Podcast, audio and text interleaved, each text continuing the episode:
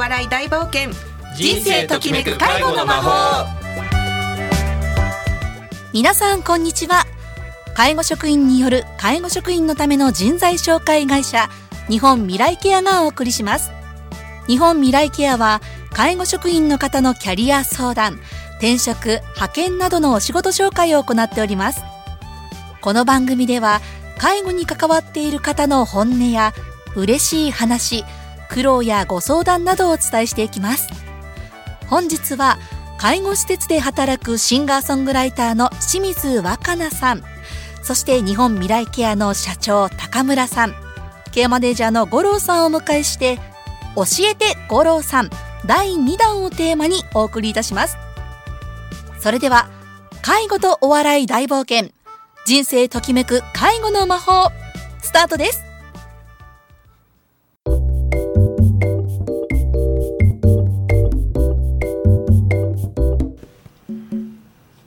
改めましてアシスタントの小山千春です。本日はゲストに介護施設で働くシンガーソングライターの清水若菜さん日本未来ケア社長の高村さんそしてケアマネージャーの五郎さんをお迎えして教えて五郎さん第2弾をテーマにお送りいたします。皆様よろしくお願いいたします。よろしくお願いします。はい。まずは高村社長。今回も先月に引き続きご参加ということですね。はい、そうですね。あのちょっとあの2ヶ月連続で あの申し訳なかったんですけども、あの本当に日々そうですね。法人施設、まあ本当施設のリーダーとかもう少し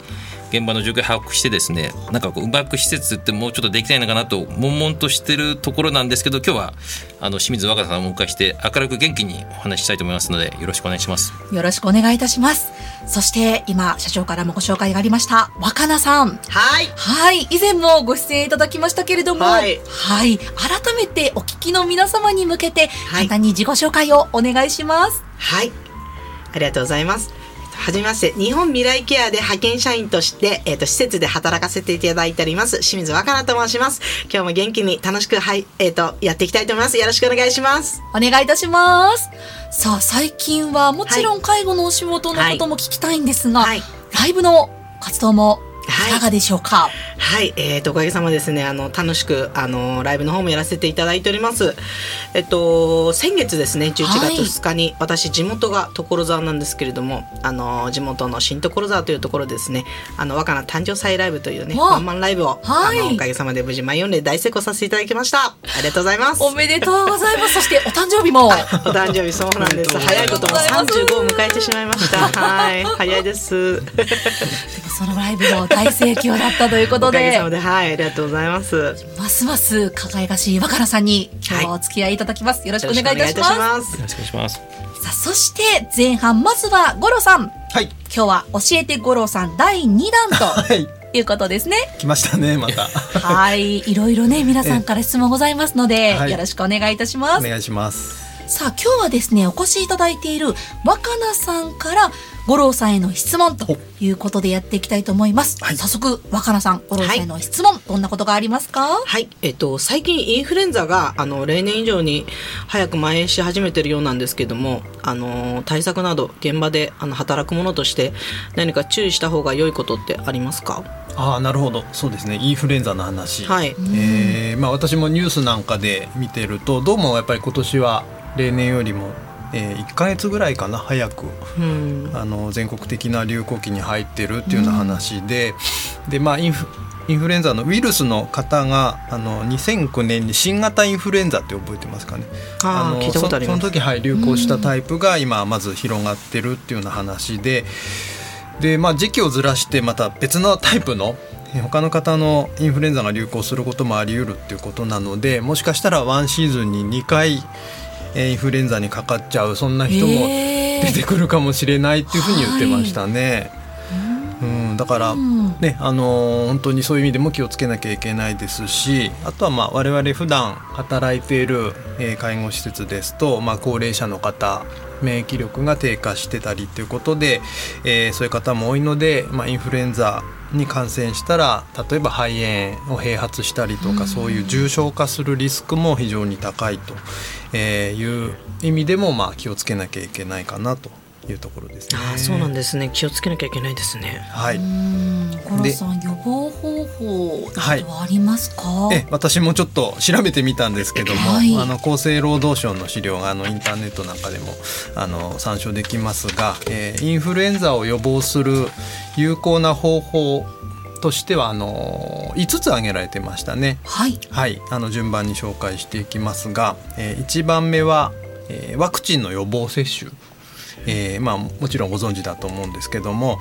えーまあ、ただ注射打てばあのかかんないかっていうとあのそういうことでもなくて、まあはい、感染はあのする場合があると。感染はするけども発症を抑える効果が一定程度あるっていうこととあとはまあ万が一発症した場合でもその重症化を防ぐ効果があるっていうふうにあの言われてるので、まあ、流行前に、えー、できれば、えーまあ、ご高齢者本人もそうですしあとは職員もえー、あとはその家族も含めて皆さん、はい、あの受けていただくのがいいかなと、うん、えー、まあ、今からでも あの、ね、はい、遅くないと思いますんで、まあ、ただ副作用とかありますんで、ね、その辺は、ね、あの気をつけなきゃいけない人もいるかもしれません。はい、それから2番目としては、はい、あの手洗いって書いてあります。はいえー、これは何かっていうとあのインフルエンザよくあの飛沫感染って言われて、まあ、くしゃみとか咳を通じて感染するっていうイメージがあると思うんですがそれ以外にもそのウイルスのついた手で口とか鼻とか目を触ると、えー、それで感染していくっていうそういうルートにも気をつけなきゃいけないっていうことはよく言われてます。はい、でまあそのためにあの手で例えばドアノブとかねあのつり革とか触ったらあの洗うっていうのもそうなんですが、まあ、なかなか手洗いが難しい状況あると思います。その場合はあのアルコール消毒でも有効だっていうことなのでその手洗いと手指消毒これをぜひあの施設の特にあの利用している高齢者の皆さんに習慣づけていただくというのが大事かなと思います。はい、はい。で3点目が適度な湿度の保持、えー、湿度ね、えー、これももうだいぶ、えー、ご存知かと思います。50%から60%と言われてますけど、はい、あの空気が感染乾燥すると、まあ、気道の粘膜の防御機能が低下して、まあ、インフルエンザの中にかかりやすくなりますよっていうことで、まあ、加湿器を使って、はい、まあ、このスタジオにもありますけど、はい、えー、あとはまあこまめに水分補給して喉を潤していただくという点、それから、えー、4つ目十分な休養それからバランスの取れた食事をとると、まあ、これは日頃から体の抵抗力を高めるという意味で大事ですよね。はい、それから最後5つ目が人混みへの外出を控えてくださいということで、はい、まあ、ただね あのずっとうちにいるわけにもいかないんでやむを得ず出かける場合はマスクをすると。まあ、ただマスク過信しない方がいいみたいである程度。はい。あの飛沫感染はある程度防げるみたいですけど、まあ、ウイルスは、あの通っちゃいますんでね、はい、まあ、ただその例えば顔さっき言ったように顔を触りにくくなりますんでそういう意味ではあのした方がいいかなっていう、えー、点もあるか99.9%ウイルス除去とか書いてますけど、ね例えば医療用のマスクというわけでは市販のものってないわけです。なかなかね。から過信はいけないということですね。はい、なるほどもしインフルエンザにかかっちゃったらどうしたらいいですか、はい、あかかった場合ですね、まあ、これはもうとにかく治るまではあの仕事もしないでうち、えー、家にいてもらうっていうのが一番、まあ、仕事は休まざるを得ないかなと、ね、周りにうつしちゃいますからね、はい、あのそれはあの気をつけてもらいたいと。あの学校なんかだと、まあ、発症してから5日経過するまでかつ、はい、えー、熱が下がって2日経過するまでは出席停止みたいな、ね、決まりがあるようですけど、まあ、大体介護施設もそれに準じてやってるんじゃないかなという感じですね。えーまあ、休んでる間はとにかく休養して睡眠を十分とって、はい、あと水分補給をしてしっかりやす、はい、あの治してもらうと。はい、はい、ただ、はい、あの気をつけてもらいたいのがその解熱してからも咳とかくしゃみが残ってるとそこからこうウイルスを排出してる場合があったりとかあとはその感染しても症状が出ないとか軽症だったりということであの感染に気づかないあの隠れインフルエンザって言いましたっけね、あの そういう例もありますから、まあ普段からね咳が出るなっていう時はマスクをしたり、はい、えー、その咳エチケットに心がけるとか、えー、いうことも大事かなとでまあ、あとは高齢者自身がインフルエンザにかかっちゃった場合は、まあ、老人ホームなんかではもう個室で、えー、しばらく食事も含めて過ごしていただくというような対応になるかと思いますね。はい、はい、なるほど。であの、まあ、感染症については実はあの去年もこの番組で取り上げて特集してますので、はい、あのポッドキャストで、えー、インターネットで検索して、えー、聞いてみてもらうとあのいいかなと思いますので合わせてお願いいたします。はいやはりこの時期感染症であったり火星インフルエンザの対策もいろんなところで言われてますけれどもそれでもかかってしまうとい。うのがこれかと思いますので。はいでね、私も今年かかりました1月に、えー、そうでしたね、はい、そうですか。そうなんですよ。大変でした、はい。まあでも予防注射のおかげかあの軽く済みましたけどもね。はい改めて自分は大丈夫かなと思わずに、はい、ぜひ予防そして対策を。よろしくお願いいたします。はい。さあ前半は教えて五郎さんということでまずは一つの疑問を教えていただきました。そしてここからですね今日は若菜さんがお越しいただいているということでちょっとまた一曲生演奏をいただきたいんですがどうでしょうか？喜んで。ありがとうございますではですね早速なんですが、はい、えっ、ー、と日本未来ケアさんのテーマソングを、改めて生演奏を聞かせていただければなということなんですけれども、はい、よ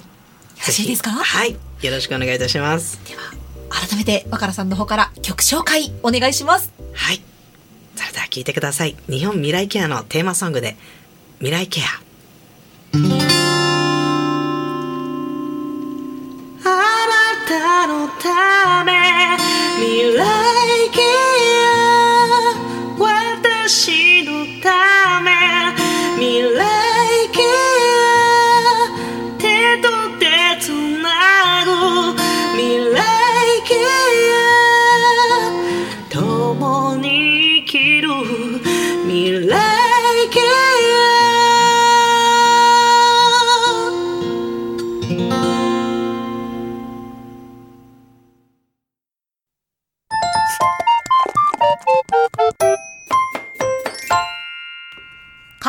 笑い大冒険。人生ときめく介護の魔法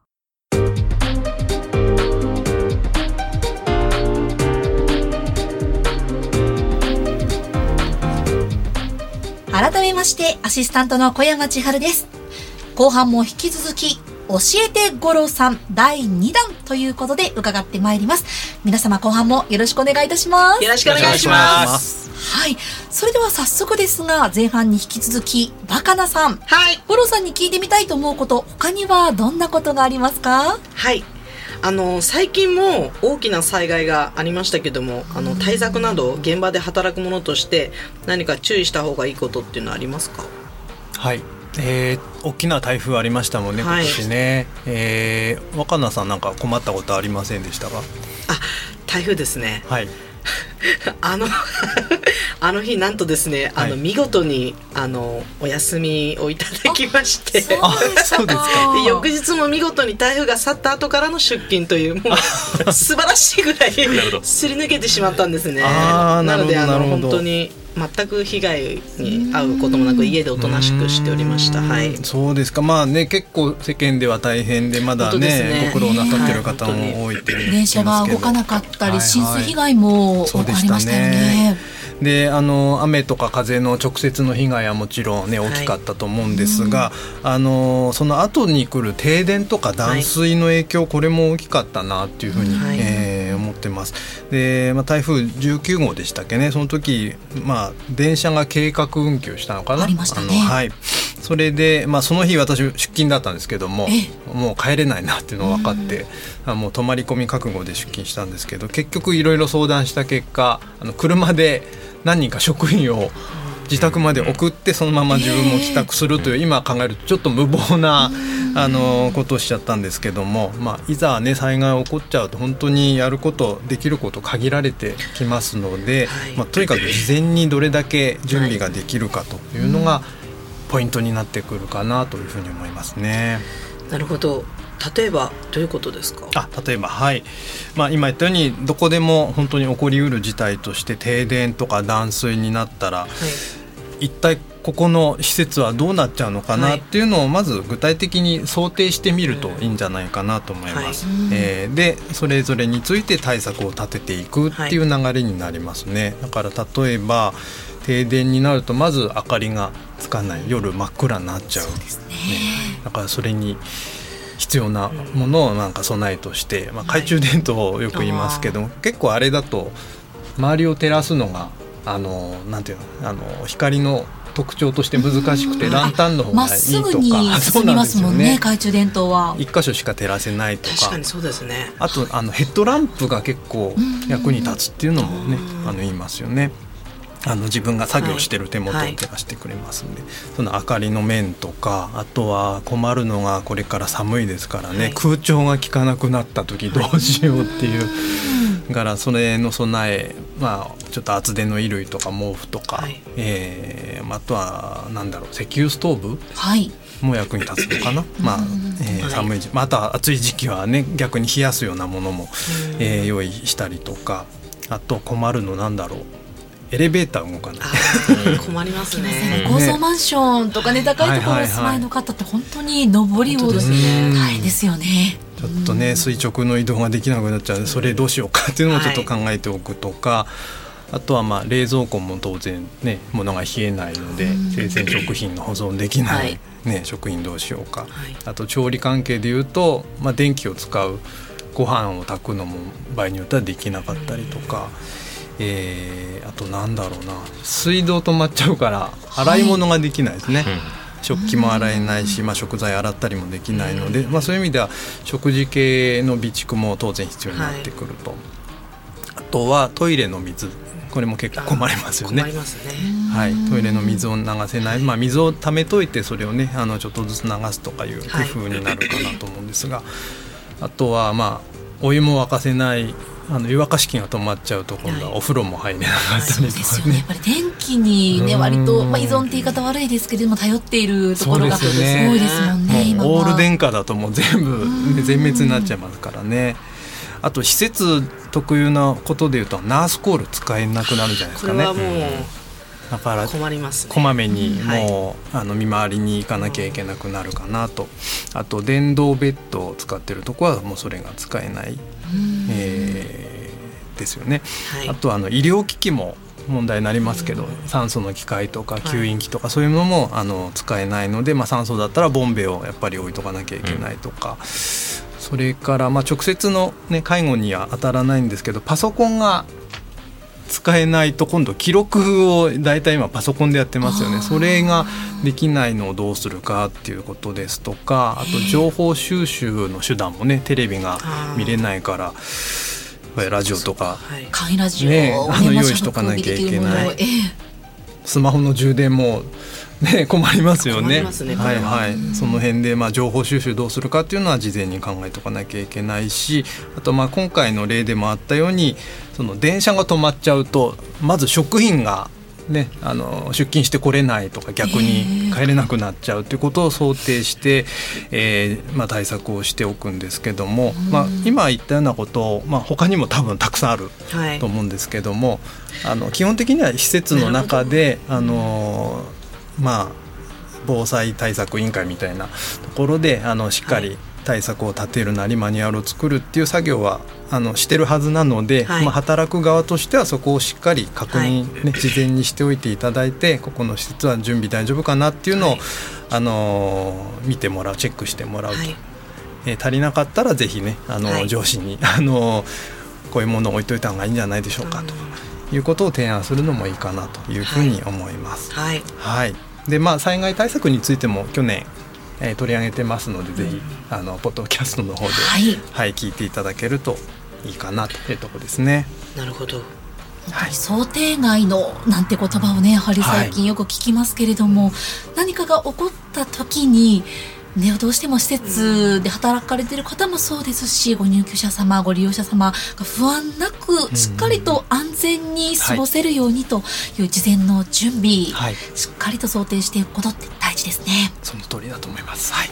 今回は教えて五郎さん第2弾ということでお話を伺いました。はいさあ、そしてここで若菜さんに、はいぜひ最後もう一曲ご披露いただきたいんですがよろしいでしょうか？喜んで ありがとうございます。こちらこそ。続いてのはい。今日2曲目となりますが、はい。楽曲どんな曲でしょうか？曲紹介お願いします。はい。えー、と続いての歌はですねあの私の子供の頃のあの母との思いをあの歌にした歌なんですけれども、えー、と今このラジオを聴いてくださってる皆様とあと日本未来キラーの、えー、と2020年のあの成功とねあの喜びを願ってこの歌をお送りしたいと思います。今夜一度限りのタイムマシンを発射させます。タイムマシン乗って。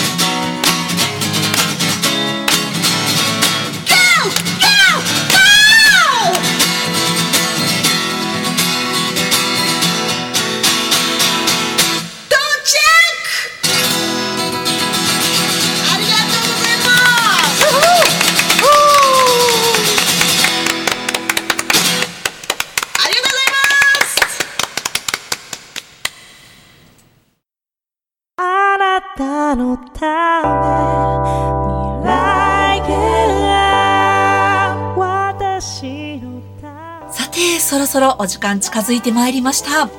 改めて最後に、高村さんの方から皆様へメッセージをお願いします。そうですねあの私もなかなか会社でこううまくいかないこともあって悶々としてるんですけどまあ本当介護で働く方法っていうのは本当にいろいろあって介護がっつり本当もやってる方もいれば若菜さんみたいにシンガーソングライター入れながらあの介護で働いてる人もいればあの本当家事とか資格取得目指してやってる人もいてもうそれはもう何でもあの本当働き方何でもありなんですけれどもやっぱり会社を作った理念っていうのは介護で働く人を本当応援したいという気持ちでやってるのであの本当に今日若菜清水さんの本当清水若さんの元気な姿を見て私本当に元気づけられて本当に良かったですはい、本当に皆様、本日はありがとうございました。ありがとうございましたそしてこの番組はインターネットのポッドキャストからも配信しています。FM 西東京で検索お願いします。それでは来月の第1金曜日のこの時間もお楽しみに。本日のお相手は、ケアマネージャーのゴロと介護施設で働くシンガーソングライターの清水若菜と日本未来系の高村そしてアシスタントの小山千春でした。それでは来年のこの時間もお楽しみにあなたのため未来が私の